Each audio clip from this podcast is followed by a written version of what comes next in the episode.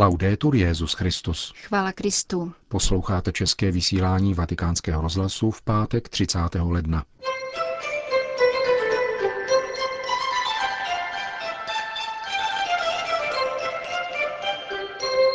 Pamatovat si první setkání s Kristem je pro křesťana nezbytnost, aby neupadl do vlažnosti, řekl papež František v dnešní ranní homílí v domě svaté Marty.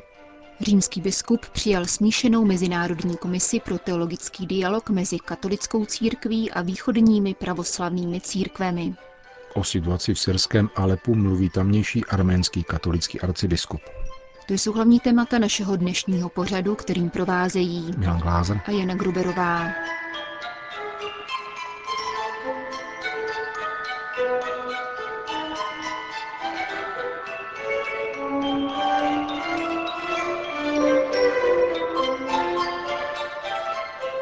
Zprávy vatikánského rozhlasu. Křesťan v sobě má neustále střežit památku svého prvního setkání s Kristem a naději v něho, která jej v životě posunuje dál odvahou víry. Připomněl papež František během kázání při raním v kapli domu svaté Marty. Kdo si nepamatuje dny první lásky, nemiluje do opravdy. Křesťan, který si nepamatuje své první setkání s Ježíšem, je člověkem vyprázdněným, duchovně netečným, tedy vlažným. Papež svojí homílii stavil zejména na první větě z dnešního čtení listu židům, jehož autor vybízí. Vzpomeňte na minulé doby, kdy se vám dostalo světla. Zvláště den setkání s Ježíšem nesmí být nikdy zapomenut, komentoval František, protože je to den velké radosti a ochoty konat velké věci a spolu s touto památkou nikdy nestrácet odvahu prvopočátků, nadšení a smělost, jež se rodí z první lásky. La memoria è tanto importante per ricordare la grazia ricevuta. Tato památka je velmi důležitá pro připomenutí obdržené milosti, protože pokud vyhostíme nadšení, které vychází z památky na první lásku, nastane křesťanům veliké nebezpečí vlažnosti. Stanou se vlažnými křesťany. Zastaví se. Jsou sice křesťany, ale postrádají památku první lásky. Ztratili nadšení a ztratili také trpělivost. Ono tolerování životních událostí v duchu Ježíšovy lásky. Tolerování, nesení těžkostí na svých bedrech. Ubozí vlažní křesťané, jsou ve vážném nebezpečí. No? V souvislosti s vlažnými křesťany poukázal papež František na dva pronikavé a zároveň na pohled nemilé obrazy, První použil Petr, když mluvil o psu, který se vrací k tomu, co vydávil. Druhý obraz načrtnul Ježíš popisem člověka, který se rozhodl následovat evangelium a zřekl se ďábla, ale ten se pak vrací s dalšími démony. A pokud člověk nebdí u svých dveří, vstupují dovnitř, zmocní se jeho příbytku a jeho situace je horší, než byla předtím. Je to jako návrat k vyzvracenému zlu, pokračoval papež. Křesťan má dva parametry. Paměť a naději. Je třeba se upamatovávat, abychom nestratili onu krásnou zkušenost první lásky, která sítí naději. Někdy naděje potemní, ale vede dál. Věří a jde, protože ví, že naděje neklame a nachází Ježíše, Tyto dva parametry představují rámec, ve kterém můžeme střežit spásu spravedlivých, která přichází od Pána. Spása, řekl dále papež s odkazem na dnešní evangelium, je jako nejmenší hořčičné zrnko, které je zaseto, vzejde a přerůstá všechny ostatní rostliny. Jsou politování hodní a poškozují srdce mnohých křesťanů, mnozí takovýto polovičatí křesťané, kteří sešli z cesty k setkání s Ježíšem, třeba že u setkání s Ježíšem začali. Z cesty, na níž přišli o památku první lásky a nemají tak naději. E Prosme pána, vyzval závěrem papež, o milost opatrovat tento dárek, dar spásy. Vatikán. Válka v Sýrii a Iráku je nesmírná tragédie, která neodkladně vyžaduje řešení prostřednictvím vyjednávání, řekl dnes papež František při audienci pro smíšenou mezinárodní komisi pro teologický dialog mezi katolickou církví a východními pravoslavnými církvemi. Bratrské setkání se třicítkou členů komise se konalo na pozadí tragických zpráv, které denně přicházejí z Blízkého východu. V tomto okamžiku zejména sdílíme zděšení a bolest nad tím, co se děje na Blízkém východě, zvláště v Iráku a Sýrii. Myslím na všechny obyvatele oné oblasti, včetně našich křesťanských bratří a mnohých menšin, na které dopadají důsledky vleklého konfliktu. Spolu s vámi se denně modlím, aby brzké vyjednávání vedlo k řešení. Prosím o boží dobrotu a slitování pro všechny, které zasáhla tato nesmírná tragédie. Všichni křesťané jsou voláni k tomu, aby za vzájemného přijetí a v důvěře spolupracovali ve službě míru a spravedlnosti. Kéž přímluva a vzor mnoha mučedníků a svědců, kteří ve všech našich církvích vydali odvážné svědectví o Kristu, podpoří a posílí vás i vaše křesťanská společenství. Papež pak poděkoval za práci smíšené komise, která vznikla v lednu 2003 a v posledních deseti letech zkoumala, jak se projevovalo společenství mezi církvemi v prvních staletích a co to znamená pro dnešní hledání společenství. Během vašeho setkání v tomto týdnu jste se začali hlouběji zabývat povahou svátostí, zejména křtu. Přeji si, aby vaše práce vydala hojné plody pro společné teologické bádání a aby nám pomohla ke stále hlubšímu prožívání našeho bratrského přátelství. V závěru Petrův nástupce zmínil cené úsilí o dialog, kterým se vyznačovalo v loni zesnulý patriarcha syrsko-pravoslavné církve Ignác Zaka Ivas. Modlím se za věčnou radost pro duši tohoto horlivého božího služebníka, ujistil papež.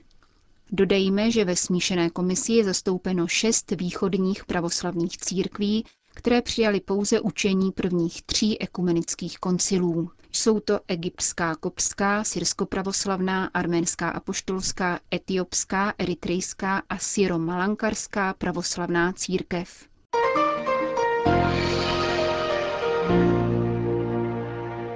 Vatikán. Služebníci a proroci živého Boha. Takové bude téma letošních postních cvičení papeže Františka a římské kurie. Ve dnech 22. až 27. února je bude opětovně hostit exerciční dům božského mistra, který provozuje řeholní kongregace Paulínů v obci Ariča jižně od Říma. Duchovní cvičení povede karmelitán otec Bruno Sekondín, který své meditace věnuje pastoračnímu výkladu proroka Eliáše.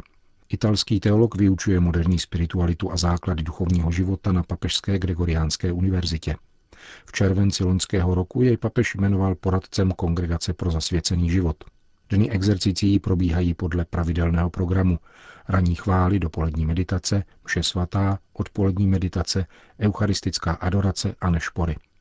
V posledním únorovém týdnu se tedy nebudou konat žádná veřejná vystoupení papeže Františka, včetně středeční generální audience.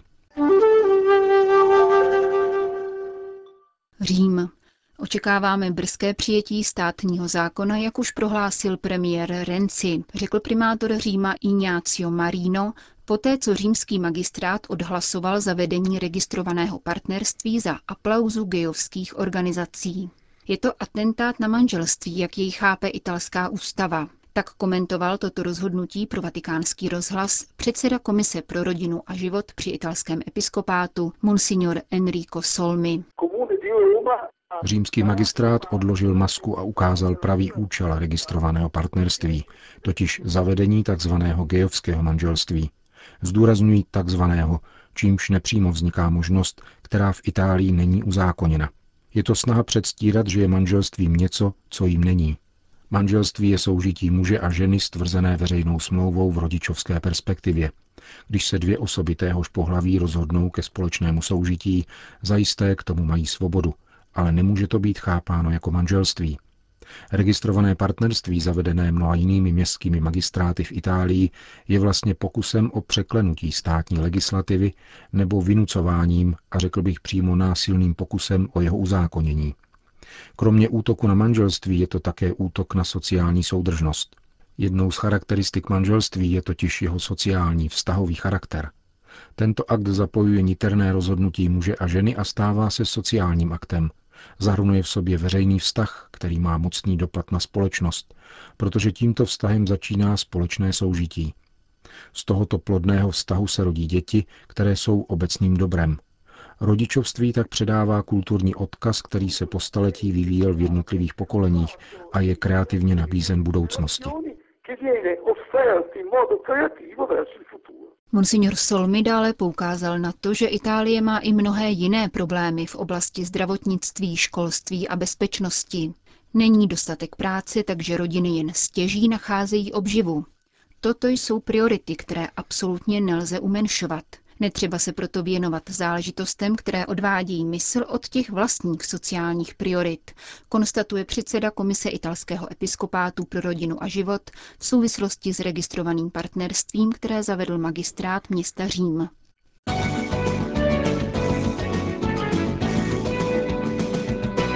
Sýrie. O atentátu ve třetím největším syrském městě Homs, kterému minulou středu podlehlo 17 mladých lidí, západní sdělovací prostředky neinformovali. Jejich pozornost byla obrácena do Paříže, říká s lítostí pro francouzskou agenturu Kirchej not syrský jezuita otec Ziad Hilal. Bomba vybuchla v centru města na přeplněné hlavní třídě a byla úmyslně namířena proti mladým lidem, kteří se dosud nerozhodli pro emigraci, dodává. Mezi oběťmi byli také křesťané, 60 dalších mladých lidí bylo zraněno, někteří těžce. Jaké poselství má ale vyslat takovýto atentát? Ptá se otec Hilal. Těžké rozhodování syrských občanů mezi exilem a setrváním ve zničené vlasti zná také arménský katolický arcibiskup severosyrského Alepa Butrus Marajátý. Lidé, kteří za námi přicházejí, se ptají na jediné. Zůstaneme nebo půjdeme? Co na to říká církev? Dáte nám nějakou radu? Máme se trvat nebo jít pryč? A tady stojíme před otázkou, na kterou nemůžeme odpovědět, protože je záležitostí svědomí a lidé se musí rozhodnout sami. Jestliže chtějí zůstat, je jim třeba pomoci. Lidé ale vidí, že se v tomto ohledu nic kladného neděje. Nakonec jsou tak zoufalí, že se rozhodnou odejít. Jak vypadá každodenní život v Alepu? Situace se stále zhoršuje, protože životní podmínky jsou pořád dramatičtější. Elektrický prout a dodávky vody fungují hodinu denně. Někdy nemáme ani vodu, ani prout. Jídla je málo a především není čím topit, a letošní zima je opravdu tuhá. Dříve nebylo vidět děti a staré lidi obalené dekami. Vláda zhazuje sudy s benzínem do části okupované džihadisty, kteří naopak vystřelují rakety na část kontrolovanou vládou, kde jsou také křesťanské čtvrti. Rakety nedávno zasáhly také naši katedrálu a další kostely. Neříkejme proto, že se situace uklidnila. Je naopak horší než dříve, a to také kvůli nesmírnému chaosu, který tu vládne. Není tu pouze jedna teroristická skupina, ale mnohá uskupení, což vůbec nepomáhá dialogu. Nevíme, kdo koho unesl, v jaké oblasti jsou naši unesení biskupové a pod jakou kontrolou. Exodus lidí je silnější než dříve. Jaká je tu úloha církve a kudy podle vás vede cesta k míru? Z církve se stalo místo, kde se lidem pomáhá, solidární prostor. Stala se z ní obrovská charita. Lidé už nepotřebují morální ponaučení, modlitbu, ale konkrétní pomoc. Při každém biskupství a kostele je otevřeno centrum, které přijímá všechny a bez rozdílu jim pomáhá. Přicházejí také muslimové, věřící z pravoslavné církve, protestanti. Mír nastane po procesu smíření. A kde je smíření, tam je odpuštění. Obě dvě strany si musí odpustit, tak bude možné se smířit a začít nový život. Říká arcibiskup arménské katolické církve ze syrského Alepa.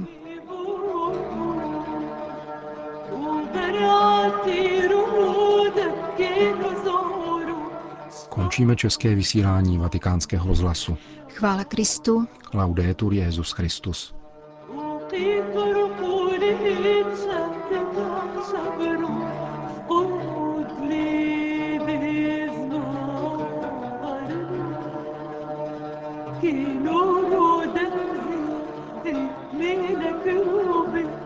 Be